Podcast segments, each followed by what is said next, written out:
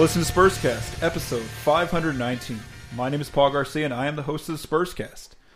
Joining me for this episode will be Project Spurs' Colin Reed in studio. Colin, how you doing, man? I'm doing pretty good. How are you doing? I'm doing well. So the other night when the Spurs were playing uh, in Milwaukee, you had a had a tweet uh, that you were there at the game. How was that, man? Uh, I was there. It was awesome. It was a great game. I was uh, when I was up there. I just wanted it to be a competitive game. It's a new stadium. It's a new arena. I was there with some buds that like the Bucks, and uh, I was really worried after the first like five minutes that it was just gonna be a thirty point game the whole way.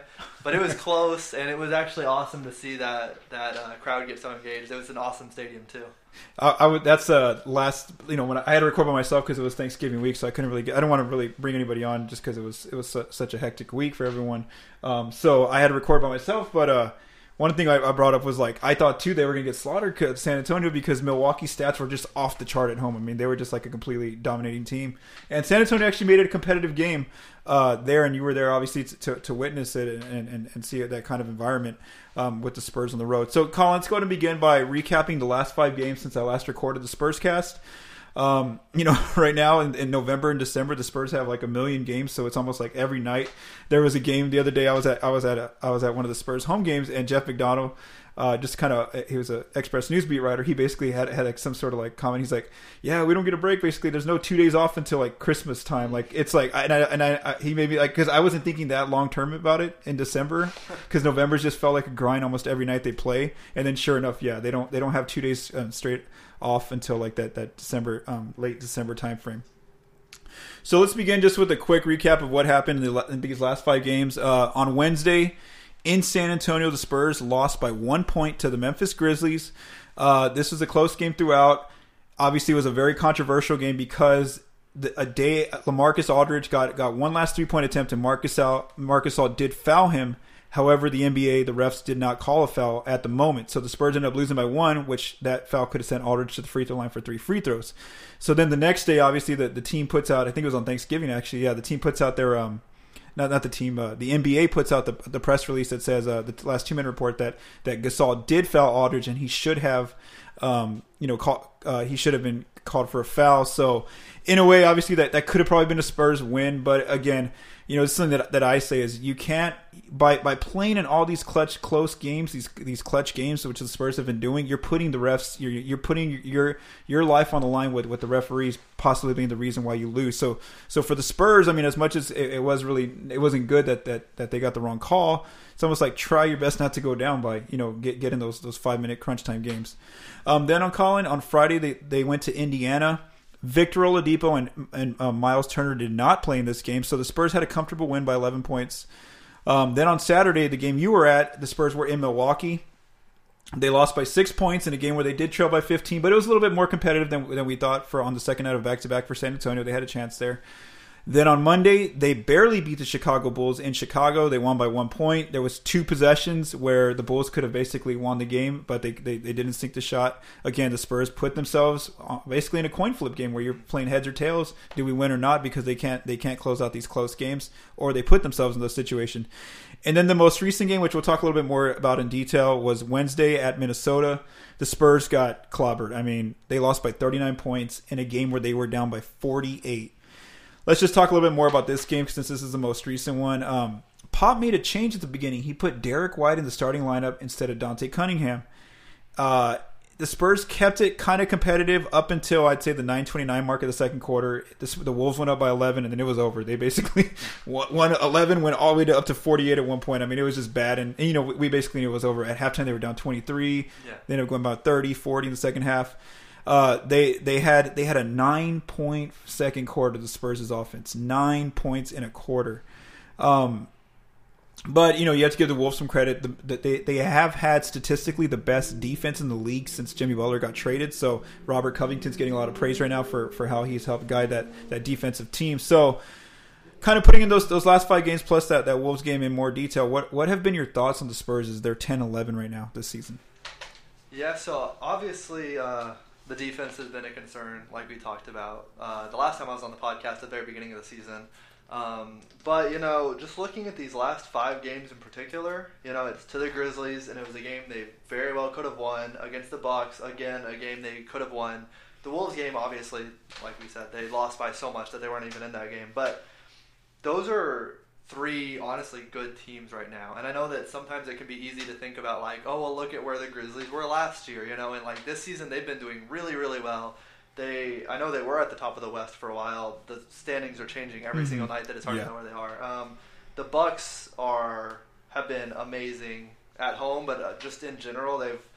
Uh, I know uh, at least at one point last week they had like the number one offensive efficiency and like the number four defense. Like they're they're playing really well, and then the Wolves since the trade have been so much better, even on defense, which was you know one of Jimmy Butler's strengths. But I think just having maybe a couple of capable wings and just getting all of that Jimmy Butler stuff behind him. So I know it's not what fans want to hear because the Spurs I think are in this period of their franchise now where they're not the team that's going to like beat everyone. They're not going to win 60% of their games. And I know there are no moral victories, but you're going to have to look at some of these games and be like, okay, the Spurs lost by one possession to the Grizzlies who are doing really good.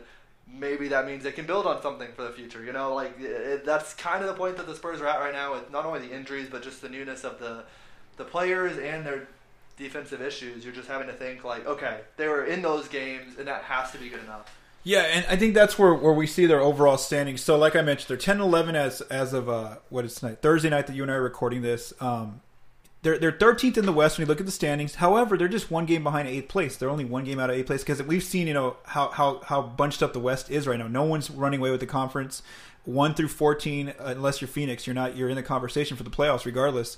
So the Spurs are right there with all those teams, like you mentioned. You know, they're on track right now to win 33.8 wins. Uh, win uh, 33.8 games, should I say, according to Clean the Glass. They're 12th offensively at best, or like their top 10 offense, uh, and then 25th defensively. Again, that's that, that area that you and I talked about early in the season, and they just haven't they haven't put a consistent run together. Early on, when they when Pop first inserted Dante Cunningham, they had like a seven game stretch where they, they were actually like the best defense in the league, but that's kind of slowly faded, and it's not working. Obviously, you can tell because Pop went to changing it up already by putting Derek White in. Um, also, something that uh, we should probably take into consideration is that November is on the schedule their toughest month just because of it had the most road games and it had four back to back sets. So, like you know, I, I talked about me just being fatigued. I'm not even on the court, just having to cover games each night. Uh, you know, imagine the players. You know, they're, they're going through that grind of November. Now, it doesn't get that much easier in December, even though there's more home games, and then also for January um, and February too. But um, you know, you, you there's there's it's so weird because this is basically a 500 team because there's the op, there, there's the optimistic part that you just mentioned right there. You know, they almost beat Milwaukee, they almost beat Memphis. You know, good teams, which is true. But then there's the the other side of like, oh, they're they're they're, they're on track for the 11th pick in the draft, and you know, one more loss and they could be 14th in the West. And you know, it's just it's basically and it's and you're right it's a tough adjustment not just for the fans but for for us media as well. You know we're so used to to the spurs consistently being this good team and we can kind of pencil in wins you know looking at, at the schedule. And now you know I, I recently wrote a piece on monday about how even 400 teams they can't beat teams that are winning 40% of the games. They have so much trouble with that and that's almost the whole league. And so there are no no, no guaranteed wins anymore. I mean they've lost to phoenix. They almost lost to chicago it's just the Spurs are in a weird place right now, and I think that it's almost like that facing that reality is, is what's so hard to come to grips with for, for all people that, that you know watch the Spurs. Right. Yeah, and and this is kind of something uh, Pop brought up recently about a player that I can't remember off the top of my head, but he Mhm. mentioned how the second year is usually when people kind of really start getting into their group with the Spurs, just because you know uh, Ethan Sherwood Strauss wrote an article for the Athletic a while back about play calls and like advanced scouts and stuff, and he had mentioned how Pop would like call plays that like he hadn't used since like 2007. You know, Oh, wow. like they have this like really deep playbook. I think Rudy Gay even mentioned that about, um, and I can't remember who wrote this. It might have been Jabari Young with the Athletic about. Uh, Patty Mills would do a play call, and it'd be like Rudy Gay would be like, "I have no idea what that play call is." You Yeah, know? yeah. And and oh, it was Rudy. That It was Rudy, yeah, year. yeah. So he's the one that yeah, but that's true for Demar right now too. You know, and so many players on this team are new. So it's one of those things that, as hard as it is to say, it's it's almost like it, this is a wait and see. They could sneak into the playoffs this year, and it'll be close. But I think that really fans need to start like keeping their eye on next season when Dejounte comes back. When Demar is more into the system, maybe they can do something this summer, and I think that's what the Spurs are really putting all their emphasis on right now. They're obviously trying to win. They're doing like development not of young players, but of like their current roster for next season. And I think with how next season goes will determine. So lot. it's almost like stay as competitive as you can right now. but don't you know sacrifice the future, but also kind of think of this as a two year plan, almost like a two year season. That's an interesting thought, and it, and it makes sense. I mean, you- you've you've heard um, you know pops continue to stay patient. He's like basically saying it's almost like building from a new foundation. They don't have that type of foundation anymore. Um, I think it was your piece this morning that came out where you talked about I think Pal, uh, who was it? You said Patty Mills. Uh, Lamarcus and there was one more player. Davis Bertans are the three longest tenured Spurs. That's crazy. I mean, Yeah. Lamarcus just got here a few years ago, and Bertans just came from Europe. I mean, yeah. So, so, so that, that's a good point. I mean, th- those are the two different lenses you have to look at. I mean, obviously, fans don't want to hear that because that's not fun when you're saying, you know, fans either want two things: they either want contending team or they want tanking and getting your uh, getting Zion. What's his name? Zion Williamson, right? Williamson, yeah, So getting getting the number one pick. That's that's basically what they want. But really, I mean, if you're looking at the way this roster is constructed, and if you think that you know, if you think Pop's in it for at least another two years, then maybe that's what it is. It's more like a two-year plan. See how good this team can be next year with the fully healthy Dejounte Murray, a year three of Derek White, year two of Lonnie Walker, and then you know you still have Lamarcus, you still have DeRozan, Rudy can probably come back financially. It works out that way. And then you have a little bit more flexibility because obviously Pau Gasol's co- contract can be can be traded or, or, or waived uh, in the summer. There's some cap room. You can bring over Nikola Milutinov. All these different options. Anyway, we're going too far in there. But yeah, that that's a good. I think that's something we a lot of people need to do is kind of look at it at, at that two year time frame. Um, and maybe that's where you look at, at, at the direction of this team. Um, let's go to go go Colin. Can still take, talking about this season though. Uh, let's go on to topic two, and that's Pau Gasol. Uh, he's he's missed 12 straight games already, and, and the team basically said it's been because of left foot soreness, is what they put on the injury report. Um, you know, in San Antonio, when I've seen him at games, he's always been in a walking boot lately, and that doesn't, you know, when, when your foot's sore, that doesn't sound like you need a walking boot. So it's a little bit more than that. So it turns out it was um, before the Spurs played the, the Wolves on on a Wednesday. Uh, Coach Pop told the media that Pa- Pau Gasol is basically out indefinitely. He says he's out with a stress fracture, so it does sound like like it is more serious, and that that, that obviously requires the walking boot. So, um, you know, there's two frames of thought with Powell being out now. There's, you know, this, I'm going to read you some numbers right now that show that they do miss him and they need him. But then there's the flip side of, you know, at least they still have Jakob Poeltl, who's been, who's playing, playing pretty decently uh, with Powell out. And, and you know what? We know that if Powell gets healthy, then it's going to be hard for Poeltl to find minutes. So, so let's first talk about the loss of Powell. Um, in nine games this year, he's he's averaging 17 minutes, scoring 6.8 points, 6.1 rebounds, 3.3 assists, and one block. He is elite in terms of assist percentage, turnover percentage, and defensive rebounding percentage. He's a good shot blocker still, even at his age. Um, they're basically statistically they're like a 47 win team with him on the floor this season. Obviously, very small sample size, only I think 157 minutes or possessions, something like that. Um, some other things to, to note that I that I noticed this past uh, this past week is I wrote my, my volume two of, of the 10 games evaluation that I write, and I noticed that they saw a, a- uh, an increase in, in attempts from the from the opponent at the rim and also um, in accuracy at the rim. So teams are attacking them in the last 10 games more so um, at the rim, and I think that that's reflective because even the data shows that with Powell out, uh, when Powell's there on the court, teams are attacking the rim 2.8 percent times uh, less, and their their accuracy drops by 4.4 percent. So it shows that when Powell's there, the the rim defense is, is better. Now, uh, let's go to the flip side of who's taking his minutes, and that's obviously Jakob Poeltl. Um, since Powell got injured, ja- Jakob's been averaging 13.7 minutes, averaging six and a half points, so kind of matching Powell's scoring in a different way, but less rebounds, 4.7. Obviously, he doesn't have the passing skills of Powell, the, the assist, the block percentage isn't there, none of that stuff. Uh, with Jakob, they're about a 42 win team with him on the floor. Offensively, they're they're plus 5.8 um, points per 100 uh, better, and then defensively, they're giving up more points, plus 1.6. One stat I wanted, I wanted to read about Powell is um, offensively that they're plus 5.1 points per 100, but defensively he's better. They're better with him defensively, which is you know that's not what Powell's known as. They're, they're one possession um, better. Uh, I mean, uh, yeah, yeah, their defense gets better basically.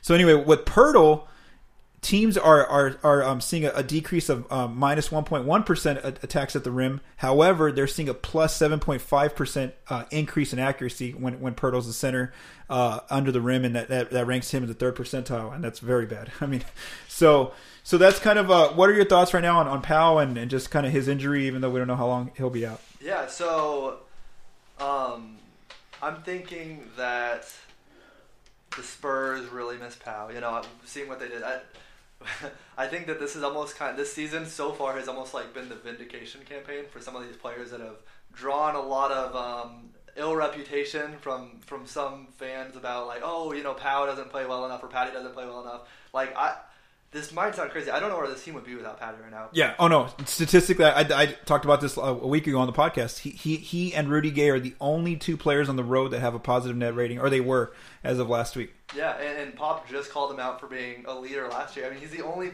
active player on the roster that Pop mentioned. You know, I mean, I guess Lamarcus he said he's come a long way in that, but you know, Patty he said Patty and Monty were the two biggest ones. So, you know, both him and Pau kind of getting some vindication this season. You know, as you're talking though, I really realized what's interesting, and I don't know what you would do with Dante Cunningham in this situation. Is that I think the starters are the ones that are missing Pau. I think that like Lamarcus plays really good with him. I think having that other creator on the floor would even help Demar. I think that you know, looking at the lineup numbers, and it just takes one bad game for this to change uh, Bertans and Poeltl are actually playing really well together, and okay. I feel like having Gasol in the starting lineup actually could do a lot of good. Like I said, I don't know what you'd do with Cunningham in that situation, but it's it's weird that it's actually the starters that miss him. You know, I mean, I almost feel like he's he's in this position where if he was playing, he might have earned his starting job back. You know, last night it might not have been Derek White coming into the starting lineup; it might have been Pau coming into the starting lineup and being the center. So it's just it's one of those things I do think they really miss him, and it, who knows how long they'll be gone, but I think that Poeltl's getting more comfortable with the system, and as he develops, I think that you know he's not going to be a passer like Powell is, but I think he'll he'll help mitigate some of what they're missing. And okay, so so this is interesting. Um, this is kind of where we, we have a little bit of a disagreement. I'm not for going back to traditional four or five basketball with two big men. Although I will give you this, I feel like and a lot of people have written this. Lamarcus is struggling without Pau. He needs him there for those high low passes. I mean, just getting him to space the floor a little bit better. Um, because even though because Aldridge is the only five right now out there in different lineups, and he doesn't space the floor, so he makes it when he doesn't have the ball, he doesn't make it any easier on himself. But I do feel like offensively, we, the Spurs could get Lamarcus going a little bit better if they did have Pau. I just don't see. I'm past that point now in, in 2018 where I don't think that that traditional four or five lineups work anymore in today's NBA. I feel like you have to have the uh, quick you know the, the, the, defense. It's on the defense where I think that Powell would struggle. I, I, I like him as a, as a five, but not next to Lamarcus uh, on defense. So I don't know. Maybe maybe he would have popped by now. I, I think that he would definitely try a lot of different things.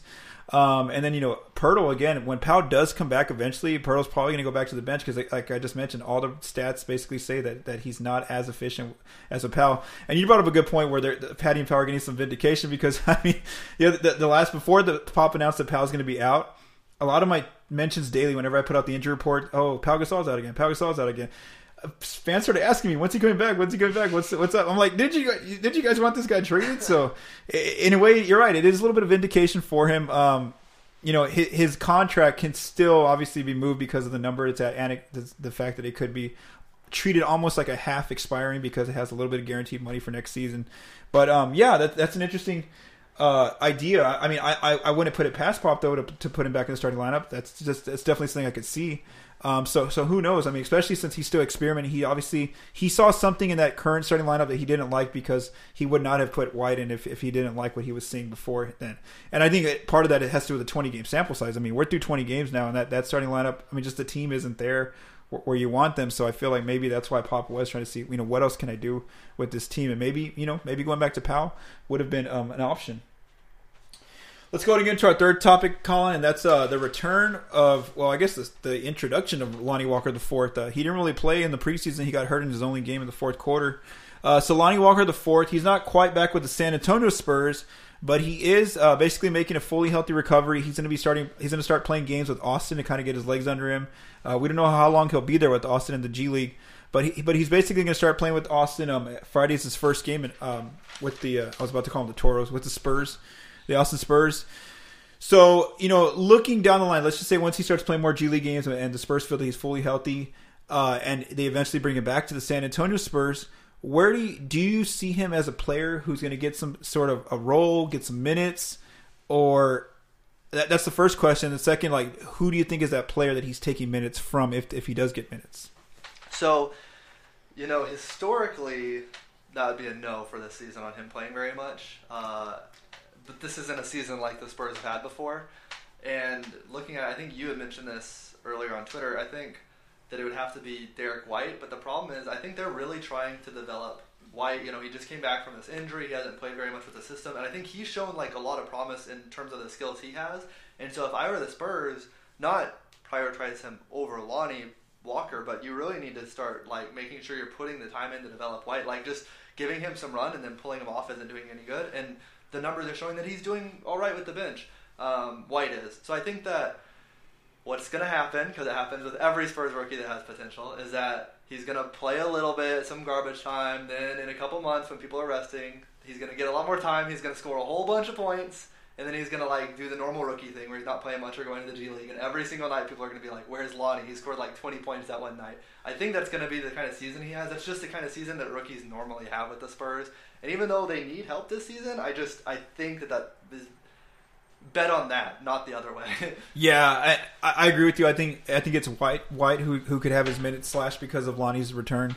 Um, you know, he's just he. You know, let me let me go to the minutes real quick uh, between the three guards. You know, obviously we know DeRozan's getting his minutes, so he ain't losing no minutes. But uh, you know, White's playing eighteen point two minutes per game.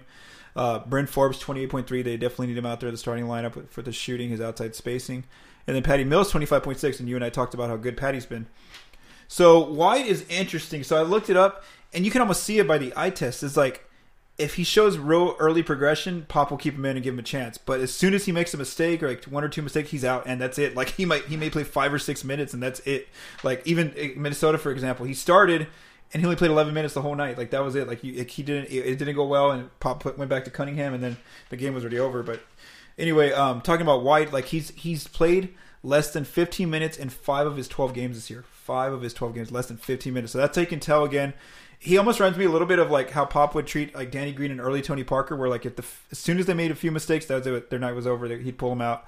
That's kind of the, the treatment that I see that, that Derek White's getting early, and I think that it's frustrating for Pop because he knows how good Derek White can be. He saw how he played against Houston early on in the year. He saw the progression he made uh, in the summer um, and even last year with with the Austin Spurs. So we we know that on Derek White's best game, he's he's a huge improvement for the Spurs team, and that's kind of what I think what frustrates Pop is that he wants that version, and even statistically, they they he is the defensive rating is their best when they have Derek White on the floor. They're like the, they're like an eighth ranked defense, and you can tell him he's six five, has good fundamentals, knows how to you know ha- has a good foundation, but again, if, if he's starting to struggle and not getting consistent minutes from Pop, he has to be worried because because because if Lonnie Walker's healthy, I think Pop would give him a shot, whether it's wherever Derek White was going to play that night.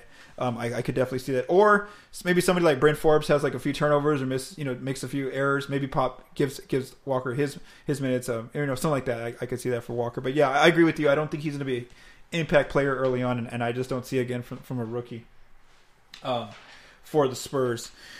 Moving on to our next topic, Colin, and that's uh, that's the defense. Obviously, I talked about how you know that's just not a good area of the floor for them. Um, 25th co- coming into this podcast that you and I are recording. Um, I, I, did my, my piece on um on, on Tuesday, like I mentioned, the 20 game evaluation, and you know a lot of areas in the defense they haven't been very good at. Uh, rim, like I mentioned earlier, with power down, rim accuracy and frequency from opponents is increasing. Teams are attacking them more on the inside teams are shooting un, un, ridiculous against at the mid range against them, and it's weird because you want to give the, the team the mid range, but yet the Spurs are allowing 44 percent of those shots to be made against them, which is 29th of uh, what they were last ranked. And then lastly, their their three point percentage had had at frequency and accuracy had um had t- had actually had slightly gotten better, like from like horrible to, to bad, which is good. I mean, it's progress, but then on Wednesday they allowed 18 three pointers from the Minnesota Timberwolves, so so I think it was still bad. Um, my question to you, though, talking about defense is, you know, the, the, the place where they can get some sort of upgrade is obviously communication, more time on the film room, more you know, just getting like you mentioned, getting more experience together. That that's going to give you a few a few notches better in terms of getting uh, coming back down uh, defensively, and then maybe if he gets better, you know, more consistent. Lonnie uh, Derek White is the guy who who we, we feel that can probably make a, a difference on the defensive end.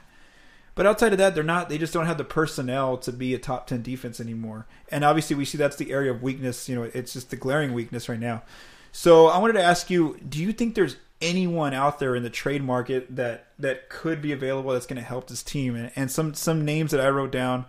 Um, you know, I'm not saying they're available. I'm just saying that these are players who are on, on last year of their deals, so they're expiring contracts, um, and, and they're they have a de- defensive reputation. A guy who I wrote down was DeMarre Carroll with the Brooklyn Nets. Um, he's making 15.4 million this year. He's a free agent next year, so they're gonna Brooklyn's gonna lose him.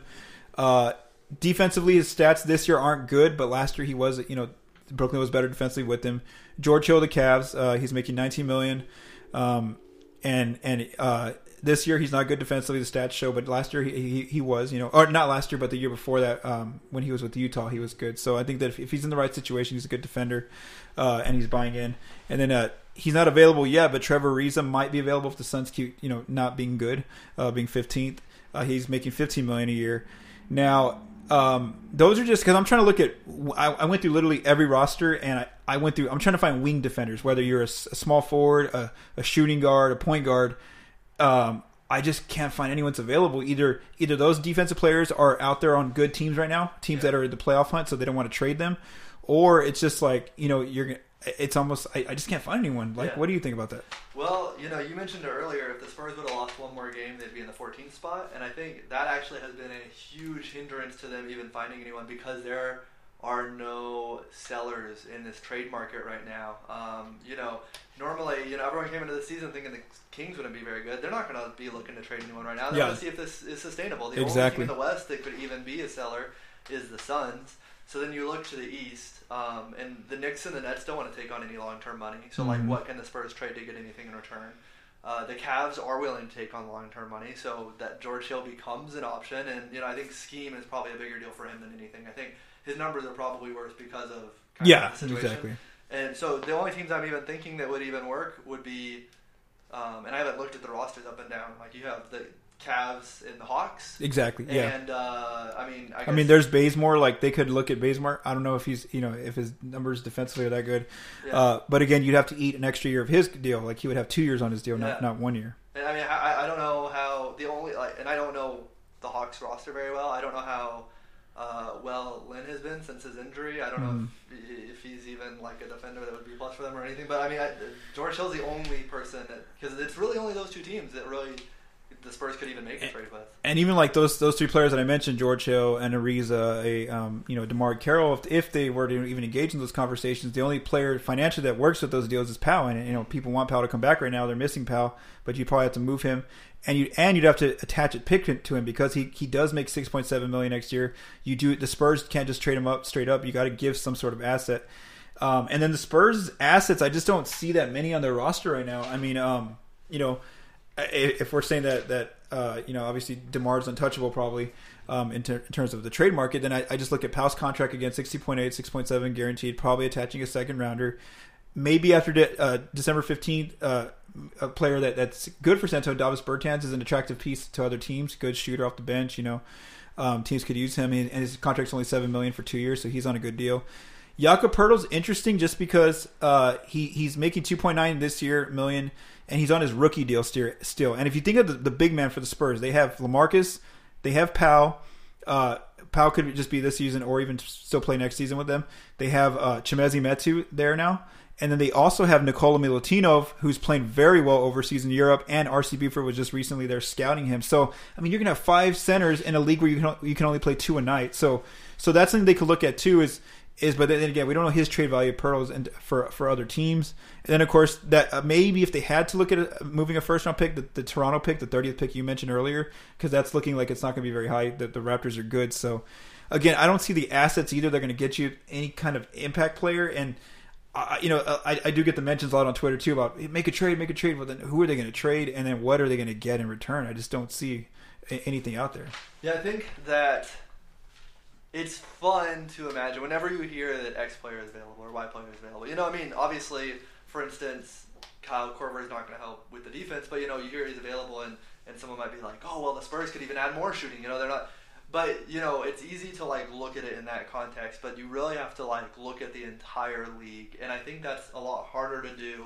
Um, there's a lot of variables that go into that there, and when there is one team trading a player and 29 other teams you know, it more than likely not, unless you've heard reports linking it, you can't imagine your team is one of them because, like I said, just 29 teams in the league, one team that's like a Butler type player, especially with the Spurs asset situation, like you said, like they're gonna if there's a ever like a bidding war for a player, like oh, like the reason if the Rockets are like, yeah, we're willing to put two picks, you know.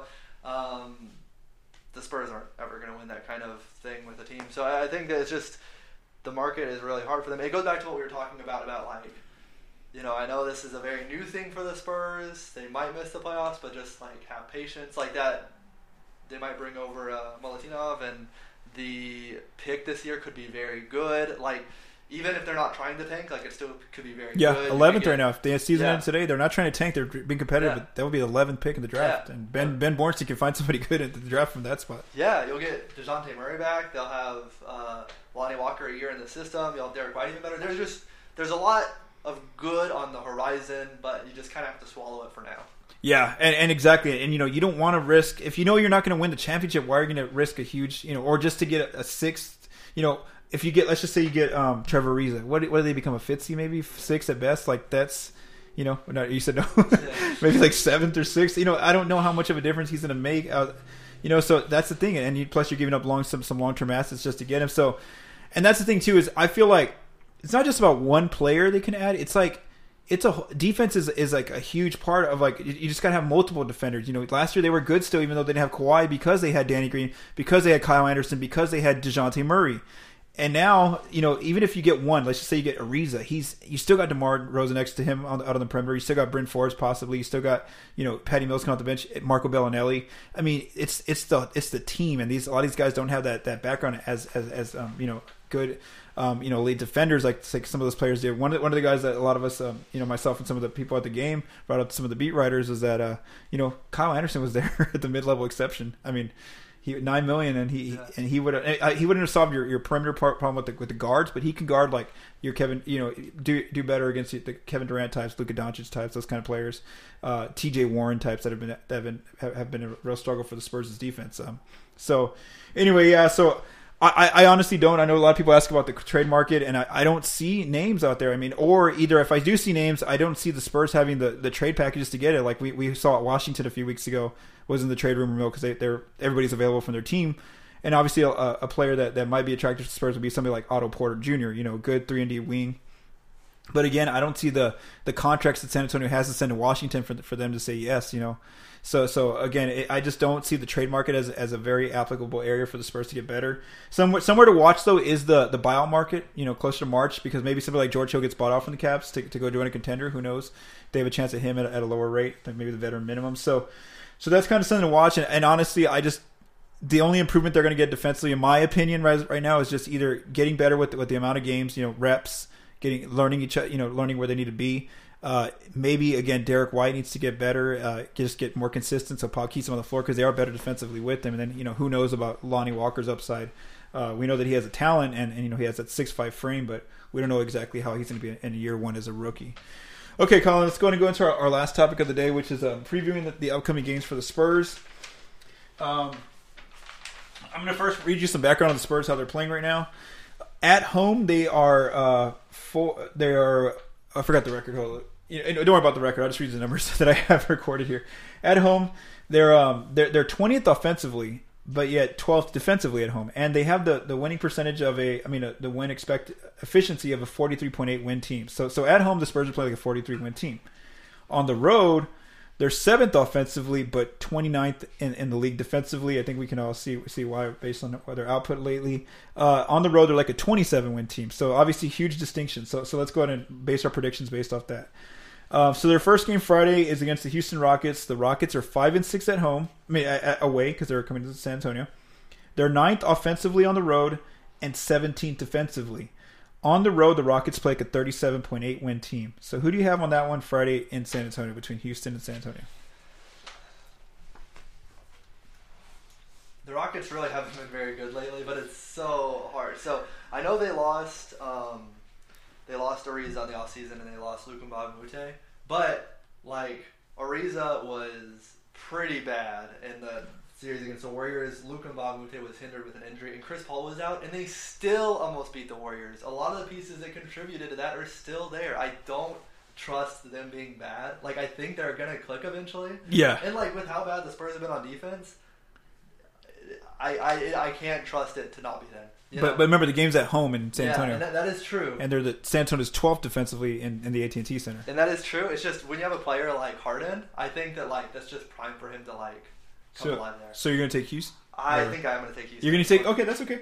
So you're gonna take Houston. Um, okay, so one. So 0 and 1. Oh, real quick, Spurscast listeners. So the record at home is six and three and four and eight on the road. I just couldn't get the numbers in my head right. I had them backwards. So anyway, yeah.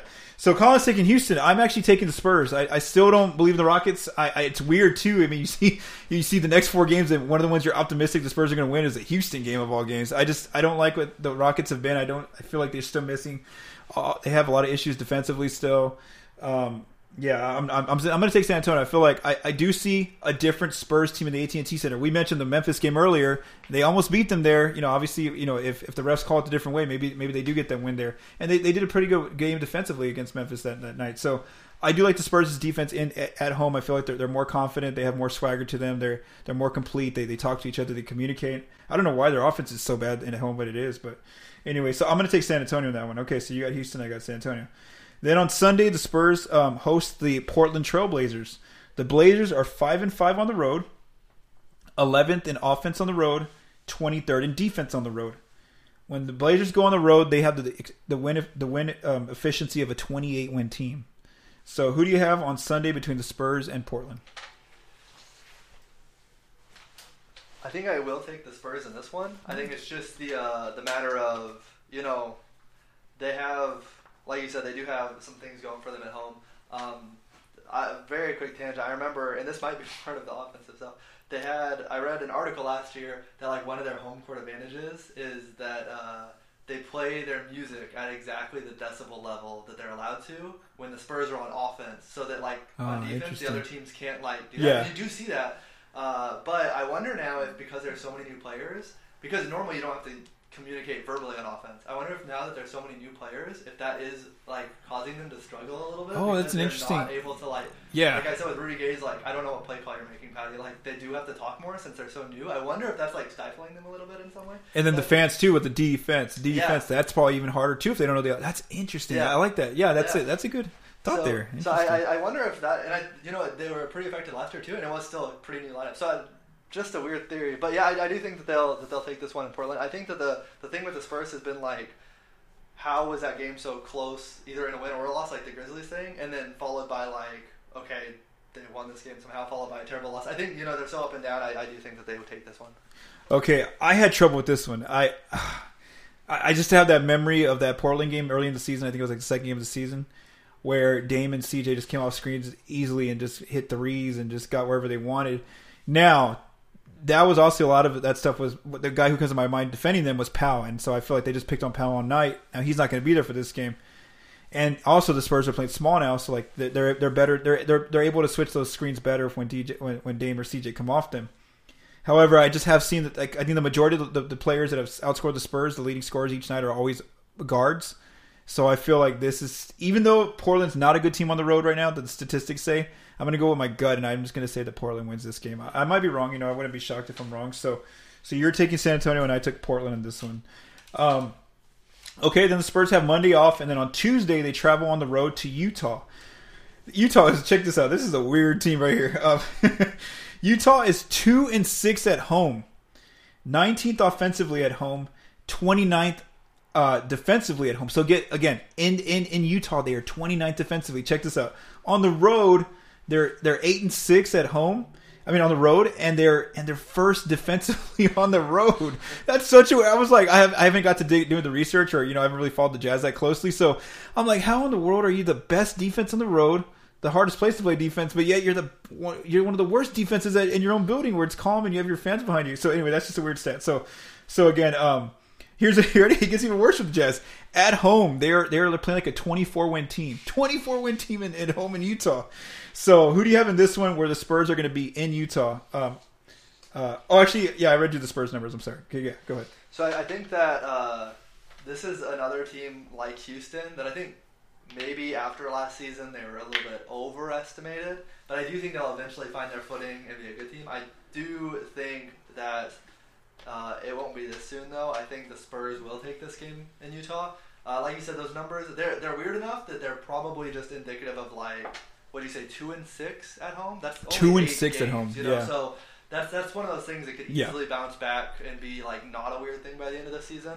But I think that um, I, I do think that the Spurs will take this one. I think that Aldridge will probably like Gobert is the type of player that he has problems against, but apparently you know, I haven't been watching a ton of Jazz games, but just kind of what I've had heard with my ear on the pulse or whatever. Uh, Gobert hasn't been quite as uh, solid as he has been in recent years on defense. So I, I think that this will be an opportunity really for uh, the Spurs to try to get uh, Lamarcus and Demar hot and just have like them go off for this game. Okay, I'm actually with you there. I, I'm, I picked San Antonio as well. Uh, again, I, I, I do because I, since I haven't seen San Antonio Utah play this year with these two current um, makeups of the roster, I'm going to go and trust more so the numbers. So I do think that San Antonio has the edge statistically.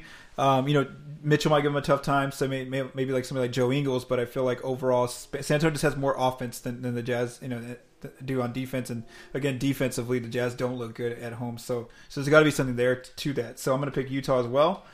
Okay, and then um, then the Spurs have a back to back on Wednesday in Los Angeles uh, against the Lakers.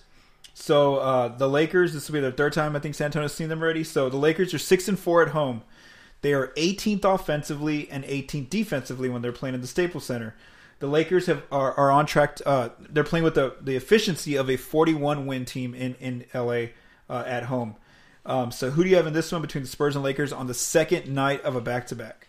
Yeah, I, I think the Lakers are going to win this one. I think that um, I was, and you know, I think that they play their another game against Lakers upcoming, not too far from now. Yeah, they play them in the next ten games for sure. So the Spurs, I think, are incredibly lucky to get all four of their games against Lakers out so early because I think that they will look different, not only roster wise, but just like I mean, all LeBron teams are like this in the first Yeah. year, where they don't look. And I'm not, I don't think they're gonna be a championship contender, but you know, the Heat looked like it this at the beginning when LeBron first came. The Cavs looked like that, and both of those teams made the finals. Again, I don't think the Lakers will make the finals, but I think they will be a much better team Yeah. in March and April. So I think the Spurs are incredibly lucky to um, get that out of the way now. But I do think that the Lakers are starting to get better. You can see that improvement Mhm, for sure. Um, and so I think that I, I think that they're going to win this game against the Spurs. Okay, I'm with you. I picked the Lakers as well. You know that that that that night, the Spurs actually came back from 14 um, in LA that that first time that they played the Lakers and, and they won that game. And this is a, that was a game again. Brandon Ingram wasn't there. Uh, I think Rondo was out at that time. Um, so and this is just this is a Lakers team now with, with more more games under their belt. They're they're clicking better. Um, you know, on both ends. So I'm going to take the Lakers as well um, in that in that contest. And I agree with you. I think the Lakers will be a different looking team by the time the playoffs do roll around, where they'll be a, a, you know a much higher seed than, than where they're at right now. Okay, um, let's go and go through a few more promotional um, uh, topics before we, we head out for the Spurscast uh, episode 519. Um, just continue checking ProjectSpurs.com over um, on on the site. We have Steven Anderson's latest uh, recap of the Spurs Timberwolves game. Well, I mean, basically Steven breaks it down how, how they how they lost so quickly in that game. There was no three standout players that game because you know there was that was not a good performance by the Spurs. Uh, we had, we added a new writer, Sarah uh, Salea. She has her first piece up called "The Gate," where she talks about how if it is indeed the fact that the Spurs aren't going to you know win as much as as Spurs fans media are used to seeing, then uh, you know it, she she uses some, some different references on, on, on you know on, on portraying that uh, for the for for the Spurs. Um, also on Project Spurs, Colin Reed, as of Wednesday, he released his latest piece. What, you're Colin Reed? Colin released his latest piece um, called "Examining Davis Bertans' Effectiveness." And since you're here, Colin, the writer, go ahead and uh, please explain a little bit about that piece, what fans can look for. Yeah, so I wonder. Uh, I didn't realize it until I had the idea. So uh, sometimes I have these ideas ahead of time, and I sit down and I write about them. Sometimes I have an idea the night of, or I have to be thinking of the idea the night of. So I was kind of watching the game, kind of thinking, and Bertans just popped into my head. And it wasn't until later that I realized that might have been subconscious because when he came into the game uh, against Milwaukee and he like scored 15 quick points.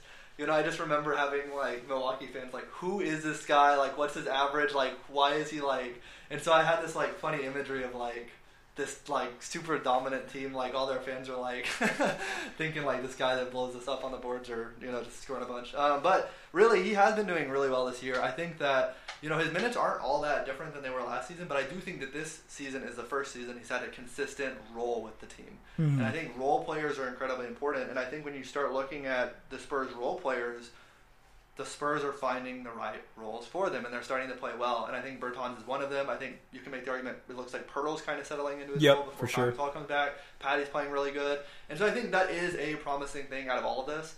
Is and this isn't like a call to bring Bertans off the bench. This is or uh, into the starting lineup. This isn't a call to play him more. I think they found the perfect role for him. And I think that looking at these numbers for Toms and knowing that the other role players are starting to do better and better, you're looking at okay, it always was going to be harder to figure out Lamarcus and Demar and how they interact. And like once you can figure that out, like this could be a, like a low playoff level team, and, and that's really kind of I think what they need to work on right now. Obviously, other than the defense, but in terms of being consistent on offense. So just looking at that specifically through the lens of Bertans and showing that like there are there are some bright spots. Like obviously they've had some rough patches, but I think the role players are playing really well, and that, that could end up winning them a couple games. Something that you just mentioned that, that just came back to my brain that I was thinking about earlier. I wanted to say, but I just forgot about it. And now you just brought it back. Is about Patty real quick was uh, the role like you just mentioned. Last year he was out of his role. Remember, Pop had him starting because Danny Green wasn't playing very good on certain nights. So so Pop would actually make Patty a starter, and it was just it was just not his normal role. So all of a sudden, Patty's now back in his comfortable, you know, coming off the bench, um, back at point guard role, and he's doing well in that, you know. And, and we're seeing it this year, even without Manu next to him, he's still playing really well for the for the team, uh, leadership both on the court and then off the court as well. So, um, yeah, so that's just something that I wanted to throw out there. Now that Patty's back in his role, like you just mentioned with Bertans, um, that that's a huge that's a huge part of these these role players, you know, being successful.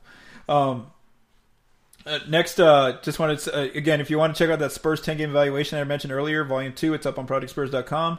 Uh, Tom Petrini's latest piece, uh, it's called How Lamarcus Aldridge Busted His Slump. And that's where Tom goes through. This was written prior to the Minnesota game. So at that time, in the last three games before that, Lamarcus Aldridge had played a little bit better. And Tom went through some, some of the, the reasons for that. Uh, a stat that, that uh, kind of just going around everywhere is, is that the Spurs are 9 and 0 undefeated when, when Lamarcus scores 20 points in a game. So that's just something, again, where the Spurs do need that second consistent All Star to be a pretty good team. And it shows there in being undefeated. And then lastly, um, Benjamin Bordstein's latest uh, prospect watch is over Daniel Gafford, a 6'11 big out of um, Arkansas. And again, now that the Spurs, well, right now, they, uh, Colin and I are recording this, the Spurs would get the 11th pick as of today, and they have the 30th pick. So again, Ben's continuing to, to scout, um, to check ahead for the draft and see who, who's going to be there for the Spurs, uh, depending on where they fall um, in the standings uh, for later on this April. So for Colin Reed, Paul Garcia, thank you. Have a great day.